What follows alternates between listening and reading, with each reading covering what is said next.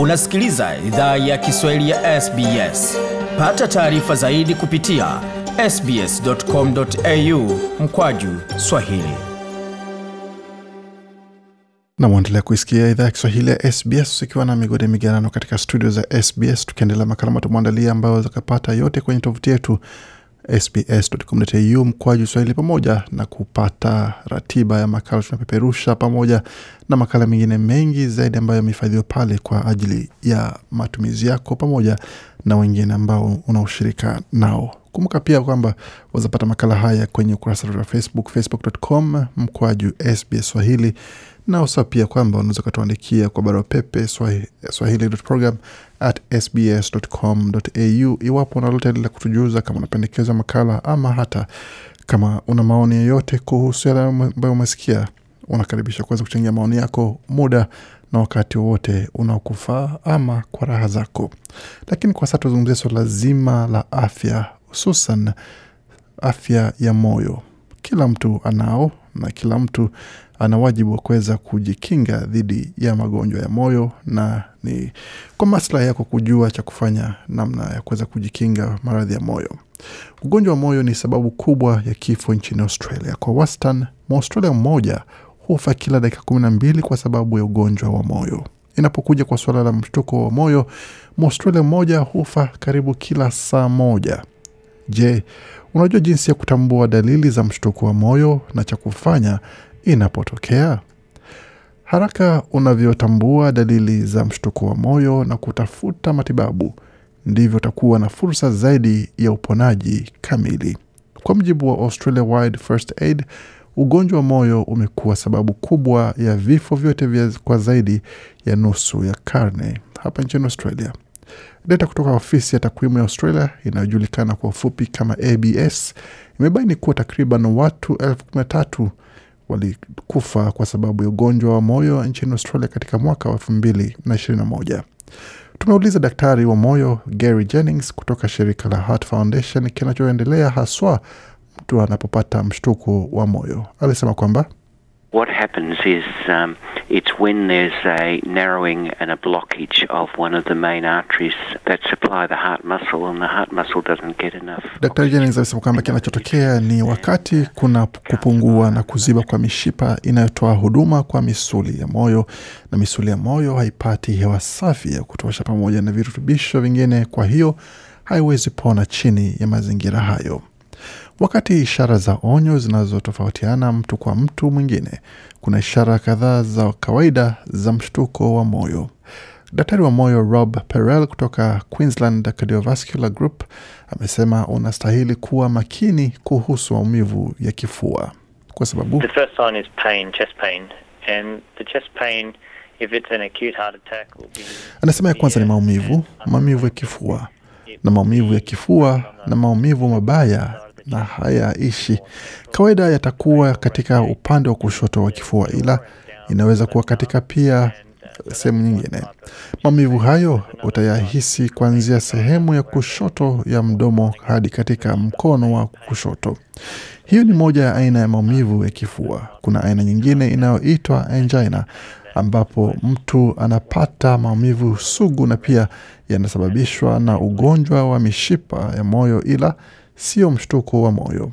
Haya yanaweza kuwa maumivu mabaya unapotembea, kisha yanapotea unapopumzika, na ni katika sehemu moja. Dalili zingine zinajumuisha kuwa na hisia ya kunyongwa kooni, kuhisi ni kama mikono yako ni mizito, kupungukiwa kwa pumzi, kuhisi kwamba una kichefuchefu, kuwa na joto la baridi pamoja na kuhisi kizunguzungu.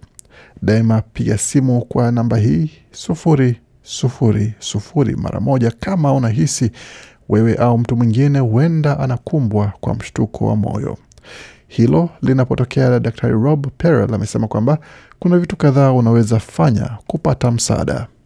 The only thing you can really do about it is get to hospital as quick as you can or call an ambulance. Anasema kitu cha pekee ambacho unaweza fanya haswa ni kufika hospitalini haraka uwezavyo, au ita gari la dharura la ugonjwa. Unaweza tumia aspirin wakati huo, maana itakusaidia. Maafisa wa dharura watakupa aspirin watakapowasili. Unastahili keti na epuka kuweka shinikizo zaidi kwa moyo wako hadi mtu atakapofikisha mahali ambapo unaweza fanyia uchunguzi wa matibabu ya kina. Huenda hautakuwa na uhakika kuwa unakumbwa kwa mshtuko wa moyo, ila kama kuna shaka lolote, nenda hospitalini. Dr Gary Jennings amesisitiza kuwa kila dakika ni muhimu na Quite often, you might think someone's having a heart attack and they're not, uh, but that doesn't matter. Nasema mara nyingi unaweza dhani mtu anapata mshtuko wa moyo, ila sivyo. Ila hiyo haimaanishi kuwa si muhimu. Ni bora zaidi kwa watu kufanyiwa vipimo na kupatwa wako sawa, badala ya kuwakosa watu ambao wamekumbwa na mshtuko wa moyo na wanaacha hali kuwa tete, kwa sababu katika kisa hiki matibabu yanahitajika haraka. Kila dakika inaweza saidia kuokoa misuli ya moyo na kuwa na maisha bora zaidi baadaye kwa watu. Nchini Australia, nusu ya wanaume na theluthi tatu ya wanawake wenye zaidi ya miaka 45 watakumbwa kwa ugonjwa wa moyo katika maisha yao. Idadi hiyo iko juu sana, ila taarifa nzuri ni kwamba hali hiyo inaweza epukwa. Dr Rob Peel amesema kwamba ni muhimu kuwa na hali ya maisha ya afya nzuri na you're at an increased risk of a heart attack, if you're a smoker, if you're overweight, uko kwenye hatari zaidi ya mshtuko wa moyo kama wewe ni mvuta sigara, kama wewe ni mnene sana, kama hufanyi mazoezi, kama una mafuta mengi, kama una kiwango cha juu cha shinikizo la damu na kama una kisukari, pia kama una historia ya ugonjwa wa mishipa ya moyo katika familia yako. Kwa hiyo jibu la jinsi ya kuepuka mshtuko wa moyo ni usivute sigara. Hakikisha una uzito wa kawaida wa mwili, unafanya mazoezi, unakula vyakula vya afya nzuri na unaepuka matumizi ya mafuta mengi katika chakula chako. Kama una shinikizo ya juu ya damu, inahitaji kutibiwa, na kama una kisukari, hiyo inastahili simamiwa vizuri sana, alisisitiza Daktari Perel. Gary Jennings kwa upande wake ameelezea kwa nini wanawahamasisha watu wafanyiwe uchunguzi wa shinikizo ya damu yao. Huyu hapa na maelezo zaidi. Because we know that at least a half the people in Australia who've got high blood pressure either don't know about it or don't. Anasema kwa sababu tunajua kuwa angalau nusu ya watu nchini Australia wana shinikizo ya juu ya damu, hawajui kuihusu au hawajairejesha katika kiwango chenye afya nzuri. Tunajua ni kitu ambacho kinaweza leta tofauti kubwa katika ugonjwa wa moyo katika jamii. Daktari huyo wa moyo ana ushauri mwingine wa mwisho ambao unaweza okoa maisha yako. Nyanyuka kutoka hicho kiti na ufanye mazoezi. Ameongeza kwamba We've learnt about the hazards of um, of sitting too much, of, of being sedentary. Tumejifunza kuhusu madhara ya kuketi sana, ya kuwa na utulivu sana.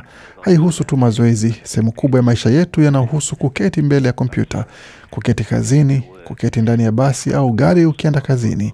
Moja ya madhara ya maisha ya kisasa ni kwamba tunaketi sana, na hiyo inachangia katika ugonjwa wa moyo na magonjwa mengine, alisisitiza Dr Jennings na uwezekano wa kupata mshtuko wa moyo ni mdogo sana kama unaishi maisha ya afya nzuri. Ila ikitokea kwako au mtu wa karibu yako, kumbuka dalili na chukua hatua haraka, maana hatua hiyo inaweza okoa maisha yake ama hata maisha yako binafsi. Kwa taarifa zaidi, tembelea tovuti ya The Heart Foundation. Anwani yao ni